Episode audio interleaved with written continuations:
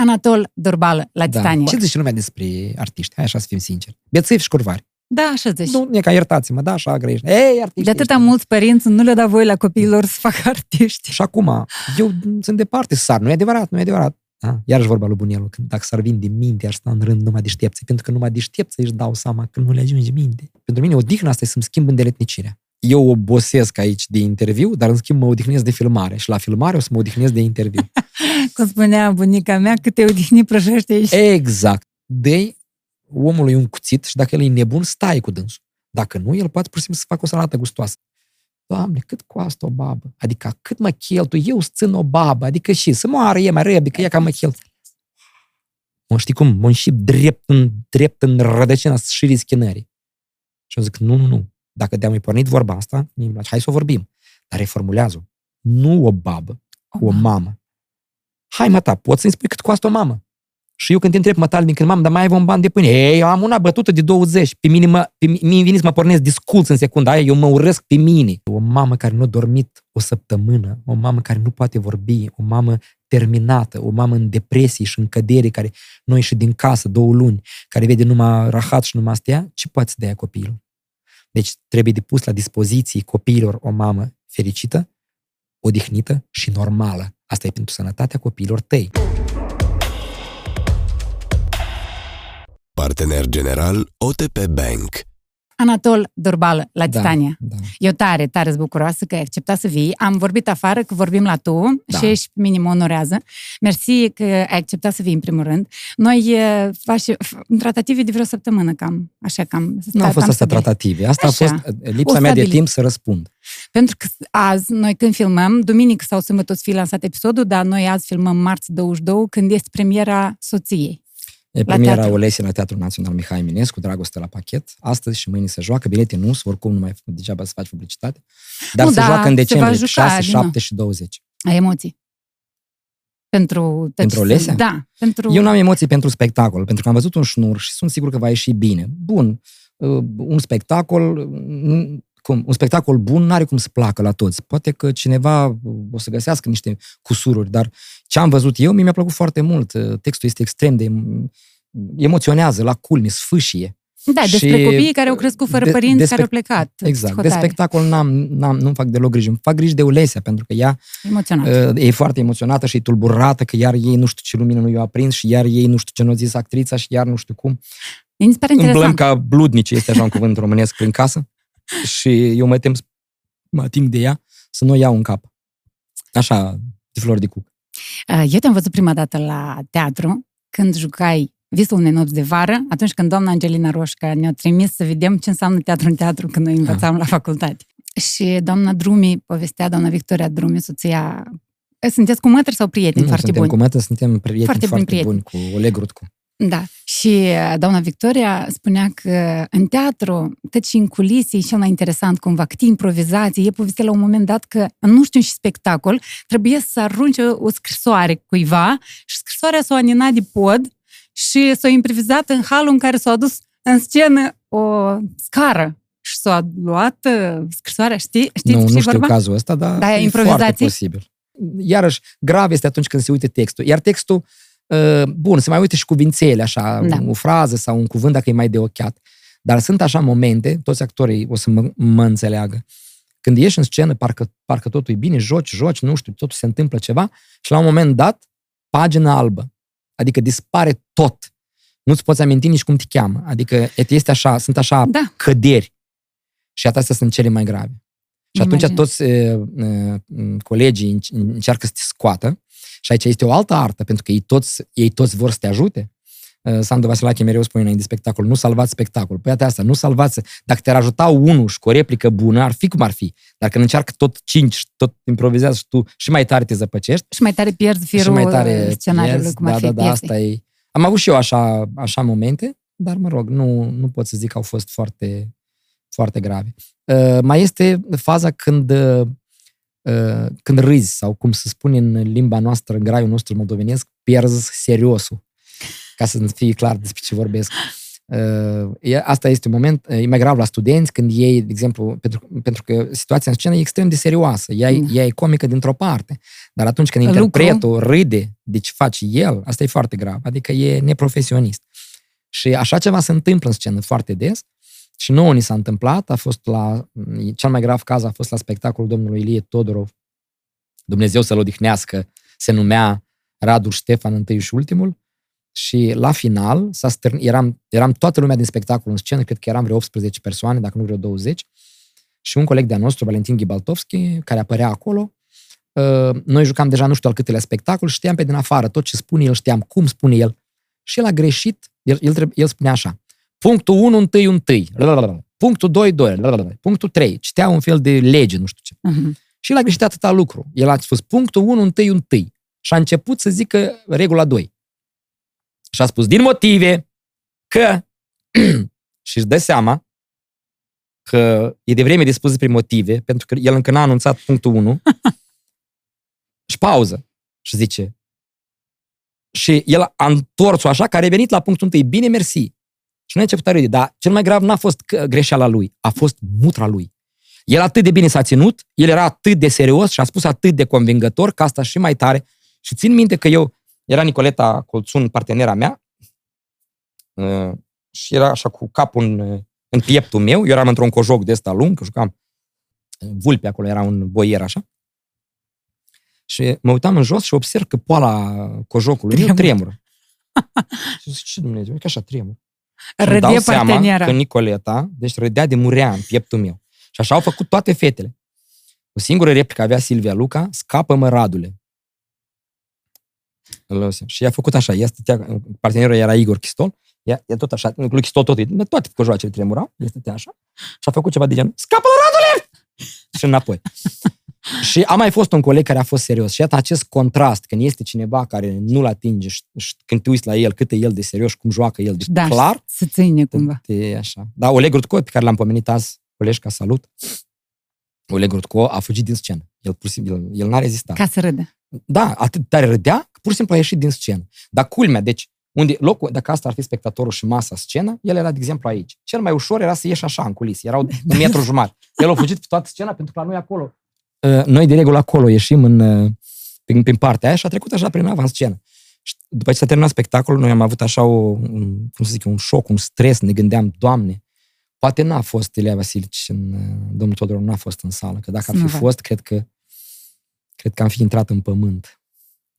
Ajută teatru în viață. Noi în viață putem să preluăm ideea asta, precum că dacă eu stau uh, cu ochii triști, cu capul aplicat, gârbovită, dacă eu aș încerca pur și simplu să joc că mă sunt bine, ori eu aș reuși, iată un fel de uh, teatroterapie, dacă pot să o numesc așa. În primul rând, oamenii toți joacă în viață. Teatru este singurul loc în lume unde, nu, unde trebuie să nu joci. Da. Și actorii încearcă să nu joace și nu reușesc. Dar în viață, oamenii, n- nu zic eu, are Shakespeare un sonet în care spune toată lumea e o scenă și toți oamenii sunt actori.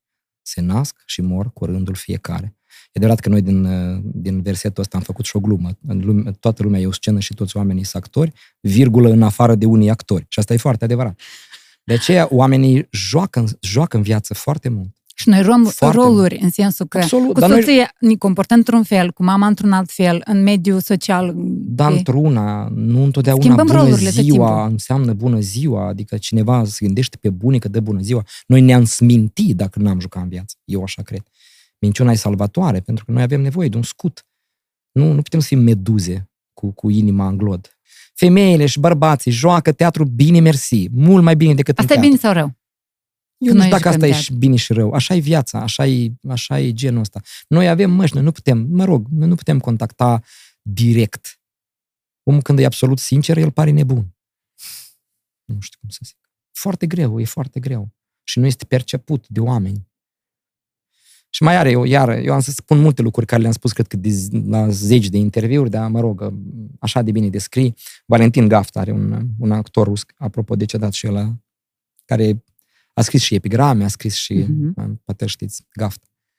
Uh, are așa o frază, какую, acum și să-mi aminte, poate nu citez exact, какую жизнь сыграла с ними шутку, шутку злую, despre actori. Чужую жизнь играют как свою, и только вот свою играют как чужую. Asta e fix în 10 despre actori. Pentru că actorii, mai ales acei talentați, atât de bine se pricep în viețile altora, adică le meseria asta, dar între lor nu pricep o pleașă. Și de regulă se duce de râpă, se alcoolizează sau, mă rog, patru soții, de toate se întâmplă. Nu știu de ce e așa, dar nu întotdeauna. Sunt foarte multe excepții. Dar asta e adevărat. Dar este chestia asta, precum că este teoria că cel care l-a jucat pe Iisus Hristos, după asta au intrat într-o anumită depresie și așa, uh, să te asociezi așa de tare cu personajul că să fie greu să te retragi cumva din stările pe care le-ai trăit fiind în personaj și cumva spre ei soarta personajului câteodată. Ce ține de Iisus Hristos, asta este o temă aparte, care e legată de superstiții și chestii. Uh, și nu vreau să o ating. Că, da, este foarte multă vorbă în teatru, în film, că nu e bine să joci mort, să stai în sicriu, de exemplu, în film, sau, mă rog, că nu e bine să joci pe Iisus Hristos și nu e bine nu numai religios, da, că sunt așa. Dar sunt și piese care se zic că blestemate, de exemplu, Maestru și Margareta. Și, într-adevăr, documentar, când te uiți, ăla o pățit, ăla... eu nu vreau să... Deci dăm la o parte tema superstițiilor. De iată, partea a doua, influența personajelor jucate în viața ta proprie. Ehm, mie această întrebare mi-a pus-o întâmplător o doamnă de la o școală de, nu știu, de frumusețe, nu știu cum ne-am întâlnit noi. Eu nu am treabă cu frumusețe, eu acolo predam, nu știu ce. A fost foarte mulți ani în urmă, prin 98. Era rus soaică și îmi zicea, Tolia, вот a personaje, dar era psiholog.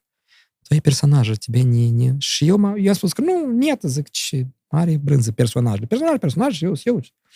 După care au trecut foarte mulți ani și eu nu știu cum m-am uitat așa în urmă și am făcut-o, pentru mine, o mare descoperire.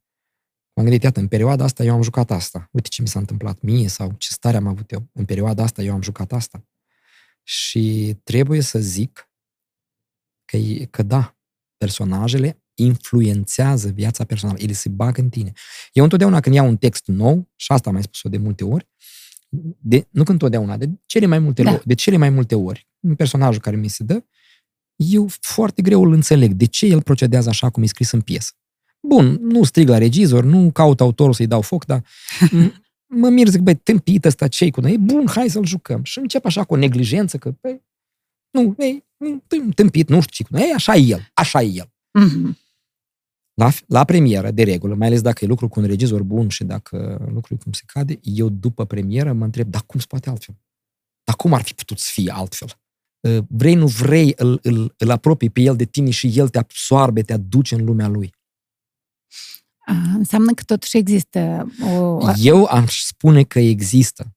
Da, există o influență în perioadele alea. Deci personajele care le joci îți influențează Deciziile. subtil, psihologic, propria ta viață. Dar de ce ai vrut să excludem superstiția? Pentru că nu-ți place? Pentru că consideri un spațiu periculos să începi să creezi în trânsele?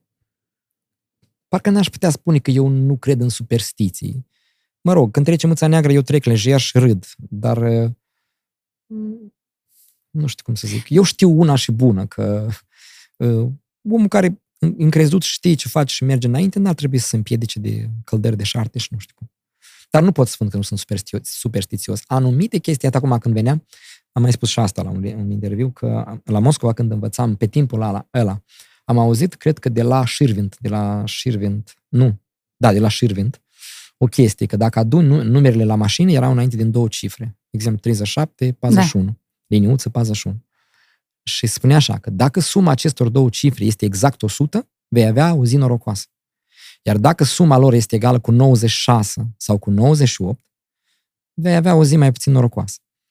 Mie așa de tare mi-a intrat obișnuința asta, eu până azi nu mă pot, eu nu mă pot opri, acum deja mai și conduc de câțiva da. ani mașina, la mine se întâmplă automat, eu nu reușesc să-mi dau seama cât eu adun uh, cifrele.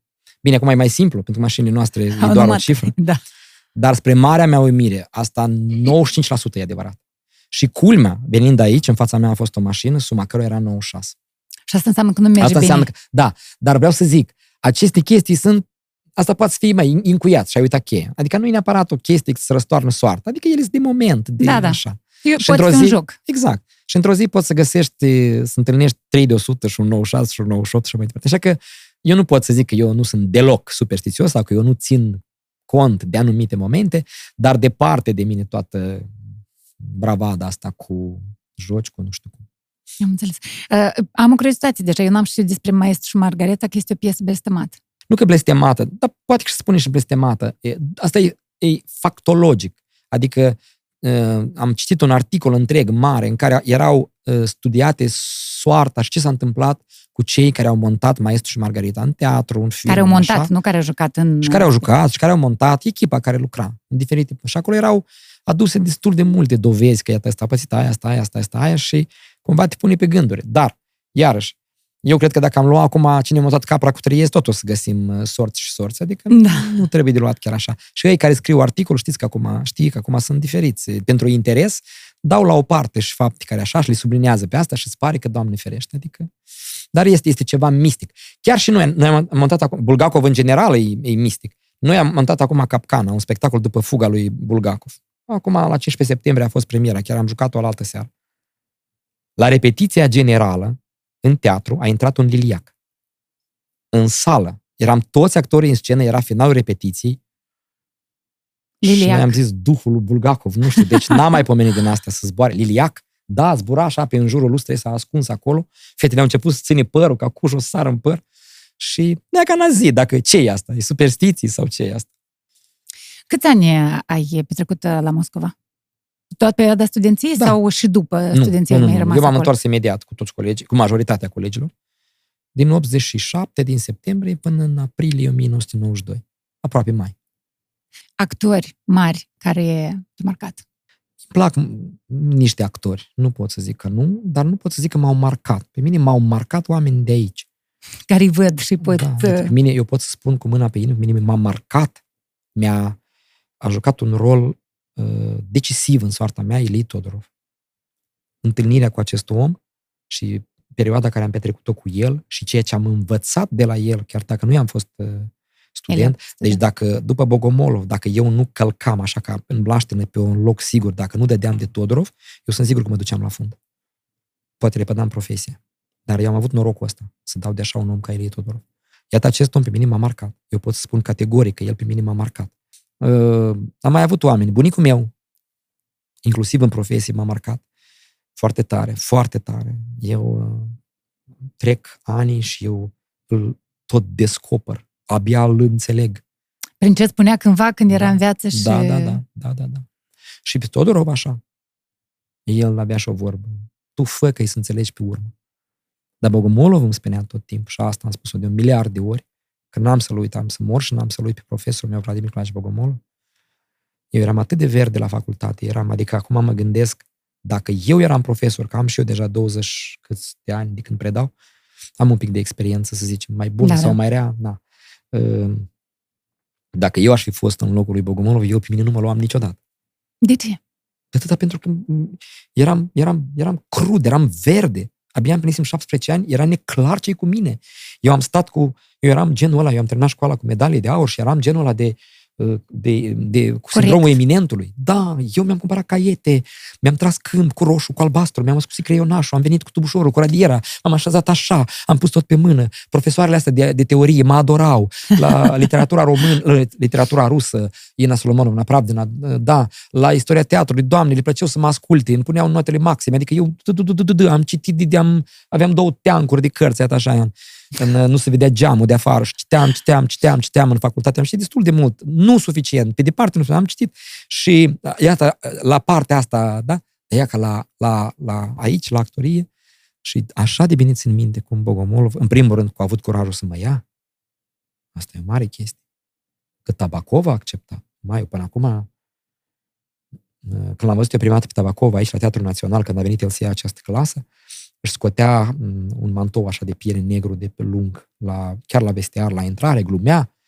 Și eu mă gândeam, zic, nu uite ce, el e bătrân, este ei Mare. artistul Mhada, el deja era, SSS, nu știu dacă era SSSR, mă tin că era artist al poporului, Da, era da, da. știut din D'Artagnan, din Matroskin, din, era, doamne ferește, deci era vedetă, vedetă. Da, da. Și mie mi s-a părut el așa un bătrân, ăsta, știi. am socotit acum vreo jumătate de an în urmă în fața studenților mei, că el avea 51 de ani atunci, eu am 52. Deci era tânăr. Îți dai seama? Da. Eu cum îl percepeam. Da, deci asta că m-a luat și a doua, eu nu știu cum, ce intuit, nu știu, ce, ce, ce l-a făcut pe el. Tot timpul îmi spunea, Толь, ты только будь рядом.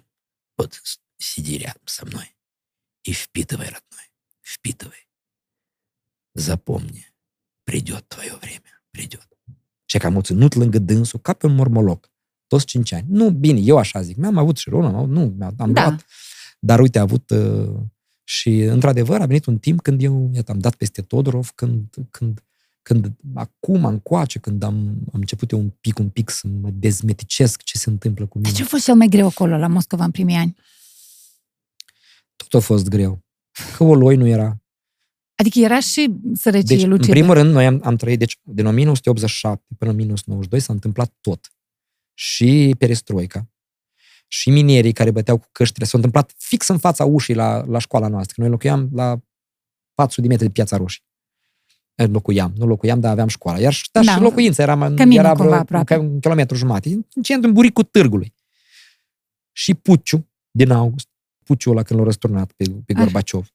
Și venirea lui Yeltsin și tragerea era... tancului în astea. Deci asta tot s-a întâmplat, noi eram acolo. Și era un magazin, noi vedeam Chișca, pentru că era lung. El începea, era un, un, un, un, nu cartier, un bloc, cum zic, de la o intersecție până la o Aha. intersecție. Lung, lung, lung. Intrai pe aici și ai acolo. Era numai ouă și țărnișe. În așa perioadă. În așa o mamă de magazin. Și încă și bani nu da. erau, probabil. Țin minte cum luam de, de o rublă de, de asta de metal, era aparat cum se vedea înainte apă, se vendea ulei. Luăm așa ulei. Și mamele noastre sărmane, la toți noi ne-au tot trimis cutii, am tot așa. Uh, bursa era micuță, dar mă rog. Asta poate a fost greu, dar uh, eu mi-amintesc numai în, în culori luminoase de studenția mea. Probabil că asta pentru orice om. Dar noi chiar am trăit o perioadă extraordinară. Nu mai vorbesc de ce oameni am întâlnit noi acolo. Nu mai vorbesc de ce spectacole am văzut noi acolo.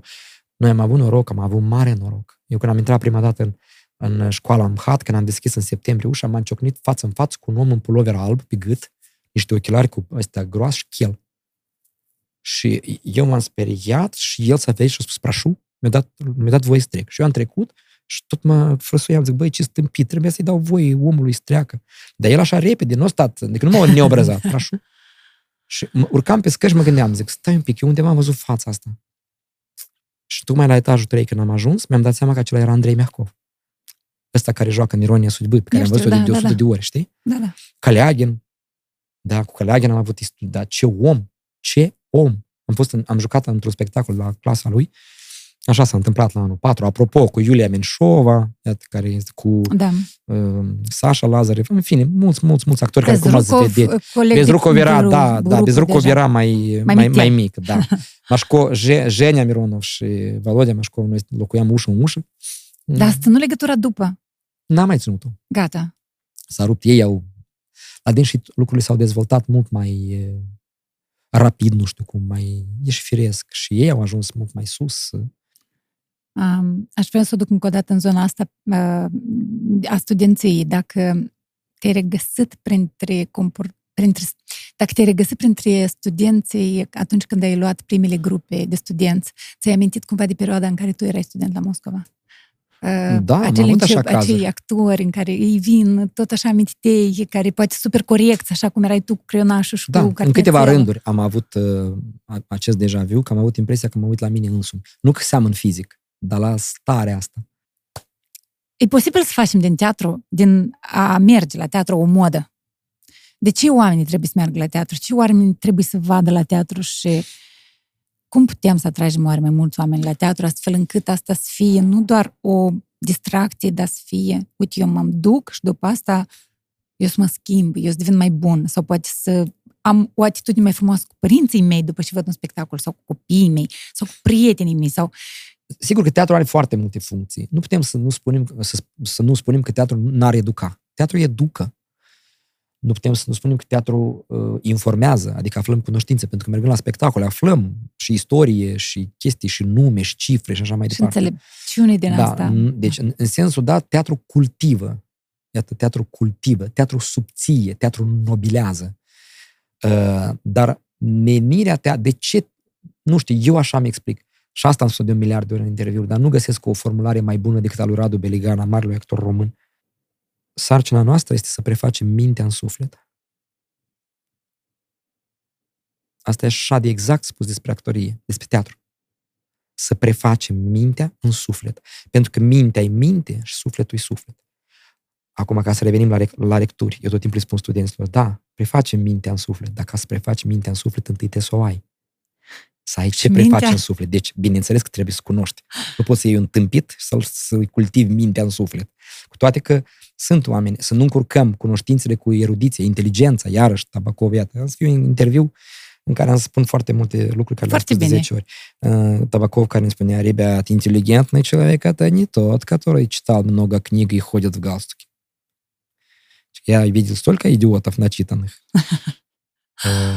Inteligentный человек. Nu bun, el n-a spus poate idiot, el a da, spus da, că... Da, da. Și, dar pot să o spun și eu, că știu foarte mult, știu destul oameni care sunt știți, care cunosc multe, dar sunt... N-au afecțiune. Deci, el termina интеллигентный человек это, это тот, кто способен чувствовать боль другого. Apoi, iată, părerea mea este că teatru ar trebui să cutremure, să tulbure emoțional, iată, să educe emoțional, să cultive omul. De exemplu, noi, fo- foaie verde, de mohor, da? Iată, ce spune fraza asta? Foaie verde de mohor. Deci dacă noi luăm educație, adică cum? Ce aflăm noi din asta? Că frunza de mohor e verde? Sau eu zic frunză verde de... Dacă eu aș veni și aș spune, nu aș spune salut Tatiana, aș spune frunză verde de mohor, Tatiana. Ce ai aflat? Mai degrabă te-ai gândit că, înțelegi? Adică informativ ea nu spune mare lucru. Dar când, când, tată, când sau... iese o, o Mariela Tărețu sau cineva și face foaie verde, Câtă durere. se ridică părul și tu, în, în tine se întâmplă ceva care e greu să descrii. Se ridică în cap și mamă, și tată, și soartă, și tot. Nici tu nu poți explica ce se întâmplă cu tine. Și te duci de acolo Adică să ating niște butoane în spiritul uman care nu pot fi atinse pur și simplu cu ziarul, cu cartea, cu... Să nu le subestimăm. Și cartea are tulbură la da. rândul ei, literatura. Dar e așa gen de artă ăsta. Și dacă spectatorul vine la teatru și doar află o ultimă întrebare, dacă o fi să o abordăm din teatru și trecem în altă parte. Um, un fel de orgoliu al actorilor și al oamenilor de teatru numai Important, eu, eu sunt da, cel mai bun. o importanță a oamenilor, a vedetelor din lumea filmului, din lumea teatrului. În această meserie, ca și în multe altele, de exemplu, doamnele, cunosc femeile noi din sat care lucrau la mebel în aia fabrică. Ele aveau, se îmbolnăveau de vreme că lacul ăla miroase sau ceva, în da, orice da. meserie sau la pianiști au problema mâinilor, la violoniști și așa mai departe. Orice meserie are riscurile sale. Mie mi se pare că, iată, orgoliul este una din riscurile meseriei, acestei meserii, și ea, ea cumva e firească, doar dacă ne gândim profund în actorie ca atare, este sădit în esență tendința de a plăcea, de a, de a te expune, de a, nu? Este da, cumva acolo, da. să mă, e, e de aici, e naturală. Și atunci, și pericolul ca să se facă exces, pentru că asta e problema. Orice substanță pe pământ poate omorâ, nu numai o travă da. dacă o mănânci fără măsură, nu? Da, da. Și orice o travă, dacă iei doar atât, poate să nu, în contele Monte Cristo este când el s-a obișnuit cu o travă, înțelegi? Bunelul meu, de care ți-am vorbit tot timpul, spune, nică, mult nu-i bun. Nici să dormi mult nu-i bun, nici să lucrezi mult nu-i bun, nimic nu-i bun. Deci măsura. Și bineînțeles că atunci când scapi măsura, așa ca la alcool, ca la droguri, când o scapi și când oamenii pică în plasa asta, în așa zisă, în Moscova noi spuneam zvezdnă balezni sau boală stelară, când grav în asta nu este faptul că, nu știu, după părerea mea, nu, pe departe nu este faptul că omul personal, el este așa și poate cuiva asta e neplăcut, că ce umblă el ca un coș sau nu știu ce. Până la urmă e treaba lui, el poate să fie în viață cum vrea. Asta dăunează meseriei. Pentru că în momentul când uh, această preocupare de sine și de expunere și de vedetizare uh, te înhață prea mult, rămâne tare, tare puțin loc pentru a te чужую жизнь играть как свою. Probabil că și meseriei, dar ă, ție ca om, pentru că aprecierea nu-i toată viața. Și asta e adevărat. Spunea Carlos Dreamsmet în care o piesă, ă, dragostea mulțimii nu ține, ceva de genul. Adică, cumva, memoria da. mulțimii nu ține. Ei, asta e o latură aparte, că, că dacă ajungi niște culmi și cazi de acolo, cât mai sus ajungi, cât mai repede, cu atât mai dureros cazi. Că de căzut cad toți.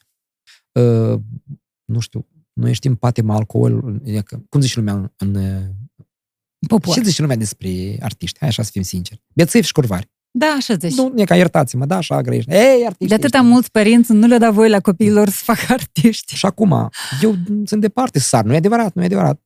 Rog, poate, cred că e și adevărat. Dar, e, bun, eu cred că și medici sunt mulți așa, și învățători sunt mulți așa, și asta. Dar e adevărat că în, în Să actorie generalizat alea. pericolul este mare. E foarte mare. Cu cât actorul e mai, cum să zic eu, doar, doar noi căutăm, căutăm oameni sensibili, hipersensibili, care au un nerv aproape, Da. care ușor poate să strânească în sine o emoție sau, mă rog, un, o mișcare, un gând care se vede, se simte pe față.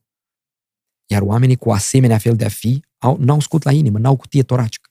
Acolo orice scuipătură îl, îl, îl omoară.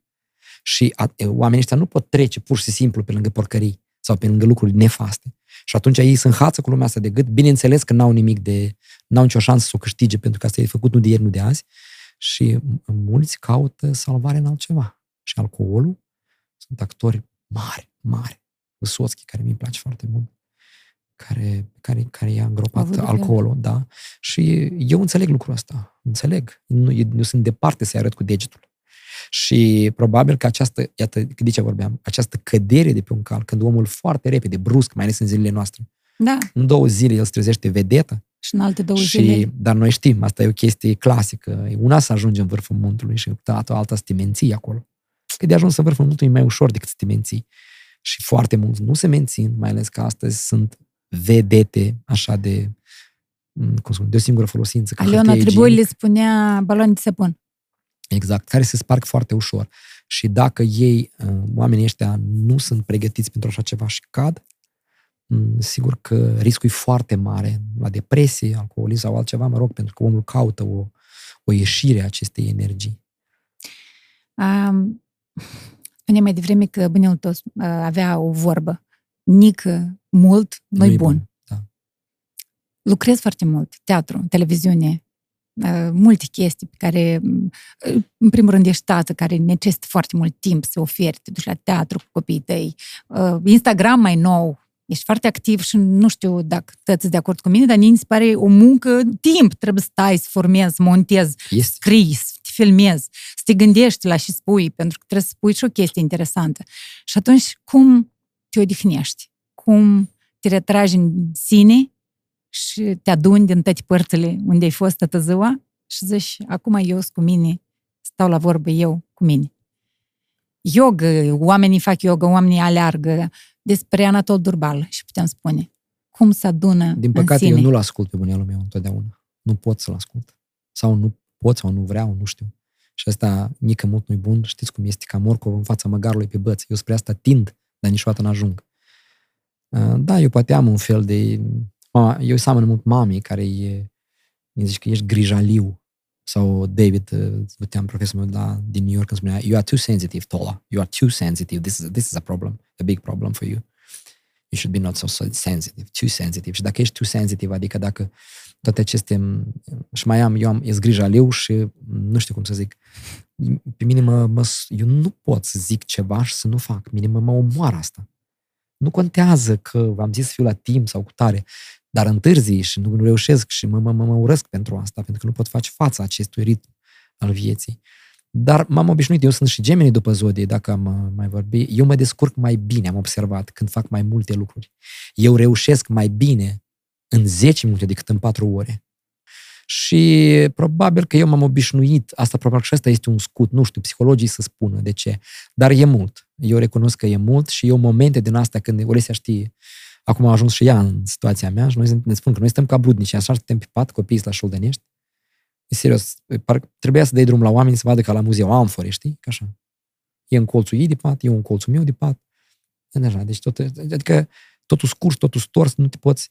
Și uh, această vâltoare, eu mie nu mai aparțin în mare parte. Asta nu e Asta bine zic. deloc. Asta nu e bine deloc. Și atunci, Momentele atunci, când îți aparții. unde Dar să- știi ce e straniu și ciudat? Atunci când e că faci așa o gaură, trebuie să fii scurtă. Eu în două zile, eu, eu nu pot. Nu, nu, eu, pentru mine, odihna asta e să-mi schimb îndeletnicirea. Iată, eu la Ok. două, la patru jumate am filmări, azi când filmăm Revelionul la jurnal și l-am început. Și iată, eu, adică eu obosesc aici de interviu, dar în schimb mă odihnesc de filmare. Și la filmare o să mă odihnesc de interviu. Cum spunea bunica mea, cât te odihni prăjește aici. Exact. Sau cum spune mama mea, să mă duc odată la lucru, să mă hodinesc. Partener general OTP Bank. Apropo despre mama, ultima postare virală. Cât costă o babă Da. sau cât costă o mamă? Mhm. Uh, și virală și foarte mulți oameni s-au regăsit în contextul în care multe mame parcă au fost crescute de aceeași mamă, când dai să le cumperi ceva, să cheltui tu ca copil uh, bani ca să le cumperi ceva, sunt împotrivă total și nu, cât costă, nu se poate. Postarea aceea a arătat bucuria de a trăi prezent alături de ea acum când este în viață. E ca așa o chestie am simțit da, în da, cu postarea toate că aceea. eu că n-am fost la ea cam de vreo șase zile. Da. Ne zărim așa pe câteva secunde, nu știu cum. Sau oricum e așa. Eu, pur și simplu, conștientizez asta. E ca eu fac o crimă, că nu stau des cu mama și știu asta. Înțelegeți? Nu o fac și pe urmă să-mi dau seama, băi, trebuie, eu știu amu că trebuie. Dar oricum nu pot, nu pot face față. Îți spun, mă mănâncă, e ca așa toate. Mă mănâncă toate. Vo- Voi eh, v-ați apropiat acum încoace când ai început și tu să ai copii și m, cumva ai înțeles mult mai bine chestii eh, de familie sau tot timpul așa au fost și când erai flăcău și când erai eh, la Moscova, erau relații tot timpul frumoase cu dânsa sau acum s-au îmbunătățit? eu cred că tot timpul a fost așa. Pur și simplu, eu am mai prins la minte în viață și am început să înțeleg mai bine și să am o capacitate de a-mi expune gândurile mai clar. Dar, de fapt, eu am avut noroc. Mama mea, cu mama mea nu te poți certa. Asta e imposibil. Eu i-aș da, i-aș pune o bere lui care o să poată să certe, să o vede pe mama mea roșă, îi strige la dânsul. Dacă cineva obține asta, da, eu n-am văzut-o în viața mea așa. Da, ea știe să bage fraze de astea care poate să te așa subtil. Dar noi cu mama tot timpul ne-am înțeles. În primul rând că eu am crescut o, aproape toată viața copilăria mea fără tată și mama era singurul om care, mă rog, poate dacă era o alternativă, poate că se dezvoltau și alte. În al doilea că eu sunt băiat, dar este chestia asta, băiatul mamei și eu într-un fel sunt băiatul mamei pentru că eu genetic îi seamăn ei și la nas și la Da, da, da. aveți. Așa. Uh, Și în al treilea rând că nu știu cum să zic, totuși asta e egoist, dragostea de mamă. Nu e atât de mama asta. Eu pur și simplu înțeleg așa de bine cât de tare eu sunt din trânsa. Și eu simt, eu am mai spus și în alte postări, eu pur și simplu simt, e că eu simt fizic că atâta vreme, cel puțin atâta vreme cât este mama, pe mine nu mă doar bară nimic și nimic. E pur și simplu mă ține, ca așa, ca un copac. Eu, ni, ni, orice greutăți s-ar întâmpla. Și asta e ca un... Nu de atât că mama repede o să-mi dai un ban sau mama o să vină să-mi ții copii. Nu. Excludem asta, E, evident. o, e, e pentru că eu am un suport, am o... n- Nu știu cum să zic. Și mie, mi s- eu am mai scris și în- cu, tot despre mama cu altă postare, m-am gândit toată uh, că în rusă există bezatsovșina, da? Copii fără tată. Există așa un termen și există, și sunt mulți crescuți fără tată, nu sunt numai eu, pe departe. Da, sunt foarte mult. Dar nu există bezmamovșina.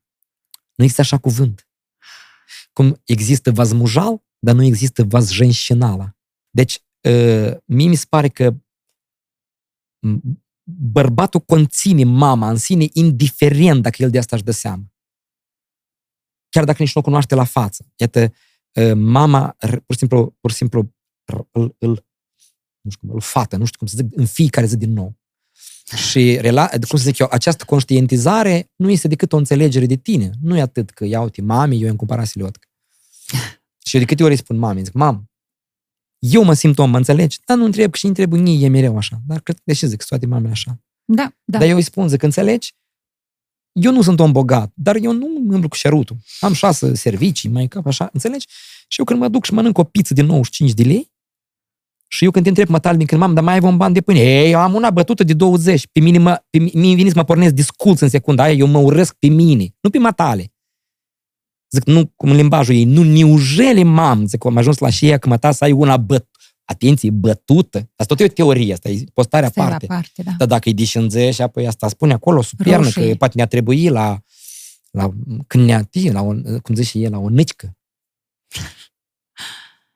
În Eu mai pur și simplu nu pot găsi vis-a-vis de mama, nu pot găsi o formă. Eu înțeleg și eu mereu ei spun, zic, înțelegi, mamă, zic, uite, e ca noi mergem, cum e ca cum cazul la magazin. Eu, eu dacă ar merge acum Dragomir, copilul meu, și să-mi cumpere mie siliot, că eu m-aș simți îngrozitor.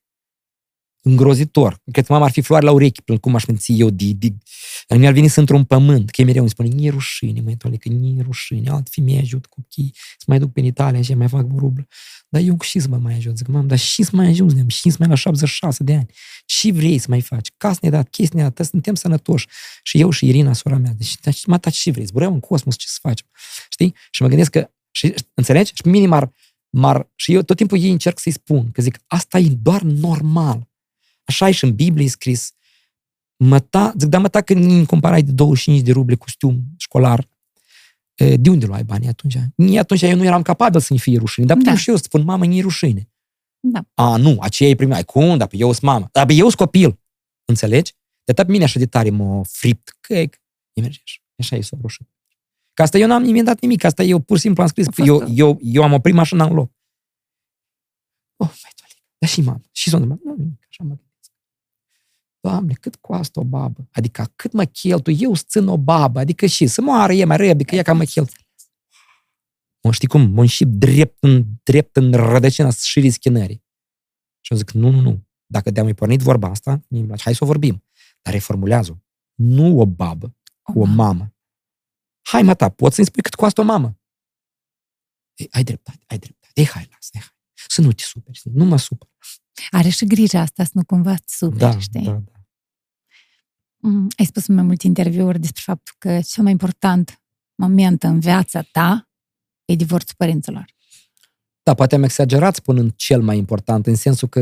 Care te-a marcat și care Dar unul din cele mai importante. Adică, adică eu, am, eu am vrut să menționez prin asta că dacă eu foarte mult, o bună parte a vieții mele am considerat divorțul părinților mei un uh, moment nefast, mie. Așa e firesc, nu? Da. Rău. Peste o vreme, eu mi-am schimbat ceva. părerea. Eu am înțeles că divorțul părinților mei a fost acel catalizator, știi, când, ca o reacție, cum pui tosconida în cadă ca să șearbă jinul. E ca la data, iertați-mă că vorbesc așa, dar vreau să mă înțeleagă și oamenii care nu neapărat cu Schopenhauerianism incomprehensibil, nicio treabă cu limba română. Când pui așa un boț de tăscomidă ca să fiarbă vinul la mai repede. Iată, momentul ăsta așa a fost pentru mine. Și el oricum e nefast, el nu-i firesc. Firesc e să ai tată. Dar în cazul meu, în soarta mea, acest caz nefast, în consecință, asta a fost așa un șut în fund. Că eu am zburat înainte kilometri, nici dându-mi seama că zbor, încă plângând pe drum, că eu n-am. Înțelegeți? Deci nou când e greu devenim totuși mai puternici. Da, bunica mea avea așa vorba. Ce nu te Om, omoară. nevoia faci pe om, om. Eu tot și asta spun și la studenți, le-am spus, așa de, o țin minte pe bunica mea, Dumnezeu să o ierte. Bunica mea este unul din puținii oameni în care eu sunt sigur că m-a iubit. Adică dau mâna la tăiet că m-a iubit, știu asta precis. Locuiam la bunica, trăiam la bunica pentru că, mă rog, părinții erau divor- nu erau încă divorțați, era scandalul ăla, casa încă nu era împărțită, acolo era frig, în fin. Le mă întream, Doamne, dar ți-ți place vreo fetișoară de acolo, din, de la tine din clasă? Dar eram mic, eram, cred, clasa a treia. Zic, îi place, bunic. Dar cum o cheamă? Și eu îi spun un nume. Dar cui e? Zic, nu știu, e ca familie. Zic, știi cum l-am lăsat? Din sat de de, de a cui? Și eu îi mai spun că e ca, da, dar unde trăiește? Ia ca acolo. A, asta e alu, alu, bate tot care o ține pe țacta lui și al care s-a dus când... Nu îți trebuiește, măietule. Nu îți trebuiește. Oamenii ăștia nu știu nevoia. Las că să-ți găsești altă. Deci bunica mea, fără să vadă, fără să știe, e din start și, și spune că a nu ști nevoia, că, e spune că nevoia face din om om. Și eu cu asta sunt total de acord. Asta nu înseamnă că noi trebuie să ne merim uh, artificial în nevoi, pentru că da, asta e o prostie. Evident. Dar uh, soarta are grijă să ne bage și în rahat. Asta nu cred că este un om care a trăit așa pe unt toată viața. Și iată, în acele momente, în acele momente, who is who, iată, în acele momente se vede cine rezistă, pentru că succesul, vorba aia, e să cazi de șapte ori, dar să ridici de opt. Asta e succesul. Nu să nu cazi. Da. Și niciodată nu câștigi dacă nu știi a pierde. Niciodată. Deci numai atunci când soarta te strânge de fund, numai atunci când ești pus la perete, numai atunci când, iată, cum am pățit eu, când mama plângând în ziua când a divorțat cu tata, ne-a spus, plângând așa de pe pat, că tu ai rămas unicul bărbat în care eu avem 10 ani, 9 ani Tu ai rămas unicul bărbat în casa asta și te rog, nu roade pantalonii la școală degeaba, că n-am bani să cumpăr alții. Iată, pentru mine asta au fost ca, o știți cum facem în, în programare, în computer, sarcină pe viață. Eu, în asta, așa de tare mine a intrat că au, au fost pentru mine un stimul. Și am și o fotografie când m-am luat medalia mea de aur de la școală. Eu eram la Moscova deja ca să-mi luat pentru un an. Eu, nu, ei așa e micuț acolo și așa e o situație interesantă. Mama mea e așa de fericită. Ea vorbește la microfon în fața școlii, școala de la, la sat. Da, da, da. Ține o coropșică așa în mână și nu știu ce vorbește. Și ochii, eu am impresia că ei se ridică deasupra pământului. Dar peste o masă, în spate, este tatăl meu. Tatăl meu era, a fost președinte de colhoz foarte mulți ani și el a venit la serata aceea, mă rog, să zic, era 1 septembrie, de școală. Da. Și să te iată așa. Iată contrastul ăsta dintre doi, eu când mă uit la mama, știi? Și eu mă simt, e ca undeva între dânsii sunt eu acolo. Și tata meu, să nu se lasă așa de înțeles că el a fost neapărat un sfoluci. Tata meu a fost un om foarte deștept și eu îi sunt recunoscător atât cât toată pentru mine, că el totuși a reușit să dea mult. Și eu de mult am trecut handicapul ăsta, că e, bate Dumnezeu, că nu știu ce. Nu. Da, da, da. Eu îl consider tatăl, îl respect. Eu am început chiar și un pic să-l înțeleg. Că el îmi spune, ca să fie vreme și să mă înțelegi câte ceva, eu am început să înțeleg. Așa a fost caracterul, așa a fost firea și eu multe am luat de la el, eu le văd în viață, inclusiv mândria asta care e ca și duritatea și organizarea. Și ori fac, ori nu fac. Da, Decât să asta fac e, în asta traiurea, în mare nu fac parte e o de la chestie. mine, chiar dacă și bunelul meu așa m-a învățat. Și nu pot să spun că ea ca mama e albă, tata e negru sau ceva de genul. Pur și simplu așa s-a întâmplat, așa a fost viața. Eu zic tata meu, da, bun, să nu vorbești tu atâția ani cu copiii tăi, e, da, asta sigur că e, e, e drastic. Dar trebuie să ai și caracter pentru asta. Asta Că trebuie nu să ai putem să caracter. excludem și suferința lui. Sunt, da, sunt convins. Mie îți pare că trebuie să treci din medie în inteligență emoțională și înțelepciune ca tu să te uiți la un om care cumva indirect ți-a făcut să, te-a făcut să suferi. Nu, dar eu lui Să- sunt mulțumit. Să vezi, Eu îi sunt mulțumit Suferința că, lui și că am avut așa justificarea ceva în lui. viața mea. adică să vezi justificarea lui, de ce el a făcut asta, să-l înțelegi și astfel să diminuezi și ții din... Чужая душа потемки, неисповедимы пути Господни. Nu se știe ce e în sufletul unui om. Dar iată așa a fost un om. Și a murit tânăr, pe picioare, în 2008, în mai, la 30 mai. S-a dus să ducă albinele în pădure și a făcut al treilea infarct, atenție. Așa am auzit eu. Și iată, țin minte cum eram scriu în biserică și toată lumea și Boșenu și dar eu tot mă uitam pe furiș să-l văd cum arată tata meu. La sprâncene, spuneai, Da, la la un sprâncene. moment dat. Uite, nu, la sprâncene, pentru că am observat că sunt ami- ca amele, fix ca amele, că așa, cum crește așa părul, așa e ca așa și la dânsul. Eu nu mă putem satura să-l văd, pur și simplu să-l văd, nu trebuie să vorbească, să-l văd, să-l văd, să mă satur să-l văd, știu cum e tata meu. Da, curioase momente, dar zic, acum eu mă uit cu asta zâmbind. Înțelegi care e istoria? Sigur că asta este neferesc și nu e Da. bine să divorțeze părinții. Uh, sigur că pentru mama mea a fost o traumă și probabil și pentru el, că ei cumva viețile lor au luat o turnură, putea să o ia una mai fericită. Dar, da, ei sunt părinții mei, dar mă scuzați, astea sunt viețile lor Și nu... ce au avut ei între ei, ce au iubit, ce n-au iubit, astea sunt viețile lor. Greșelile le aparțin, iubirile le aparțin, succesele le aparțin. Eu, pentru a mea, a mea continuare, așa s-a întâmplat că am avut folos din asta. Cât nu sună asta de cinic și de strident. Asta Deci, e. dacă stai și ne uităm, probabil că majoritatea, dacă nu chiar toți oamenii mari de succes, înțelepți, nu neapărat foarte cunoscuți, cunoscuți sau necunoscuți, toți au în spate o traumă, o poveste care, eu, care, care le-a dat un șut, cum spuneam mai devreme. Da. Și ceva care i-a făcut să meargă înainte. Și de obicei e o greutate. De În obicei astrologie e o e așa. problemă. Eu știu asta după astrologie, că uh, și, apropo, și în teatru e așa, e ca prin ce teatru se seamănă cu viața. Pentru că un personaj se manifestă nu pur și simplu prin vorbe, și vorbele, da, dar el se manifestă atunci când, când înfruntă peri, uh, piedici, pericole, dificultăți, obstacole, Obstacole, da. Atunci se manifestă caracterul unui om. Nu atunci când el bine E mersi bine. stă la plajă. Atunci o să-ți pară că sunt toți îngeri. Înțelegi? Dar, în moment de pericol, unul acționează așa, unul acționează așa. În cazul dat, mie așa mi s-a întâmplat că eu din acest moment nefast al vieții mele am mers cules înainte. roade. Da. De ce uh, astrologie când uh, ai cunoscut-o? O, cu astrologie e lucru lung de povestit. Asta s-a întâmplat la Moscova, cam pe la anul 4, deci cam prin anul 1991. Am avut un profesor, că noi am avut mai mulți profesori, nu, doar- nu doar Bogomolov, Vladimir Simeonovич Kuznetsov îi spunea, tot de actorie, care el practica astrologie și tot întreba din când în când vine. A, te, какого ты числа рождена? Mm, mm, mm. Avea o bărbiță așa. nu, у тебя там, там, там. Și fetele erau tare curioasă. Dar eu țin minte că am așa, am frânăit. Adică, știi? Что? А ты, Толя, когда? Zic, da, stați, zic, Vladimir Simeon, что вы? Какая там, какие-то Nu камни credem, crutiță, da. nu știu ce. Da, și eu am început, dar el nu, el s așa, nu striga la mine cetișor, dar, dar ce spui tu de asta? Și noi am făcut așa un fel de confruntare care a durat luni, Mhm. luni, până eu am ajuns să n-am argumente. Întâi eu aveam argumente foarte multe, da, asta, da, asta de unul lat și el cam spunea pe gânduri. Dar el tot îmi argumenta până și eu, pe mine m-a apucat așa de tare hatărul, zic, mă duc eu să citesc despre asta un pic, ca să-l pot pune la punct. Mhm. Și ca așa, vând, m-am dus și pe mine m-a, m-a pus la punct, practic, un moment. Deci, s- eu m-am dus la, o, la era, se deschisese școală de Aca- Academie Astrologii, că eu am absolvit Academie de Astrologie, doi ani în Moscova, doi ani în Chișinău, în fine.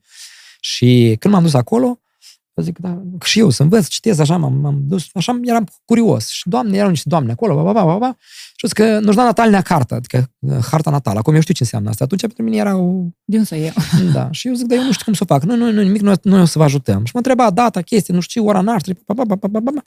Mi-a dat acasă. Zic, hai, gai, uite, pregătești. Și eu m-am așezat și zic, вот надо высчитать события, которые случилось, nu știu ce, nu știu ce. Și mi-a dat așa o formulă lungă, lungă, lungă, eu șpanazul știu, că acum sunt computere. Am apăsat o dată și harta e gata.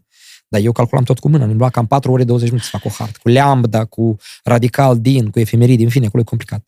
Și eu, dar mie mi-a plăcut toată viața, algebra, geometria, eu așa, străduitor, înlocuiem așa, lambda la noi, ei, mă uitam în efemeride, mă uitam în latitudinea și longitudinea Chișinăului, unde eu m-am născut, pa, pa, pa, pa, pa, pa, gradele transformăm în minute, invers, minutele în gra, meta, mi- gradele în an, minutele în zile, zilele în, înapoi în minute, gradele în așa.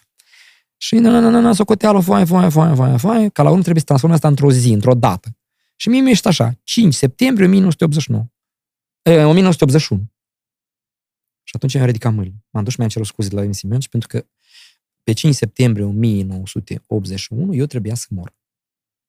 Eu am rămas în viață absolut întâmplător. Eu nici pe nas nu pot să-mi explic Accidentul fizic. de- da, de un mașină? accident foarte crâncen cu o mașină de asta cu caroserie ma- mare, gaz 51. Șoferul a murit pe loc, a fost aruncat la 17 metri și a murit de la lovitură de asfalt. Mașina s-a întors, iată așa, că noi am fost loviți de un craz încărcat cu piatră, deci a fost foarte, foarte dur.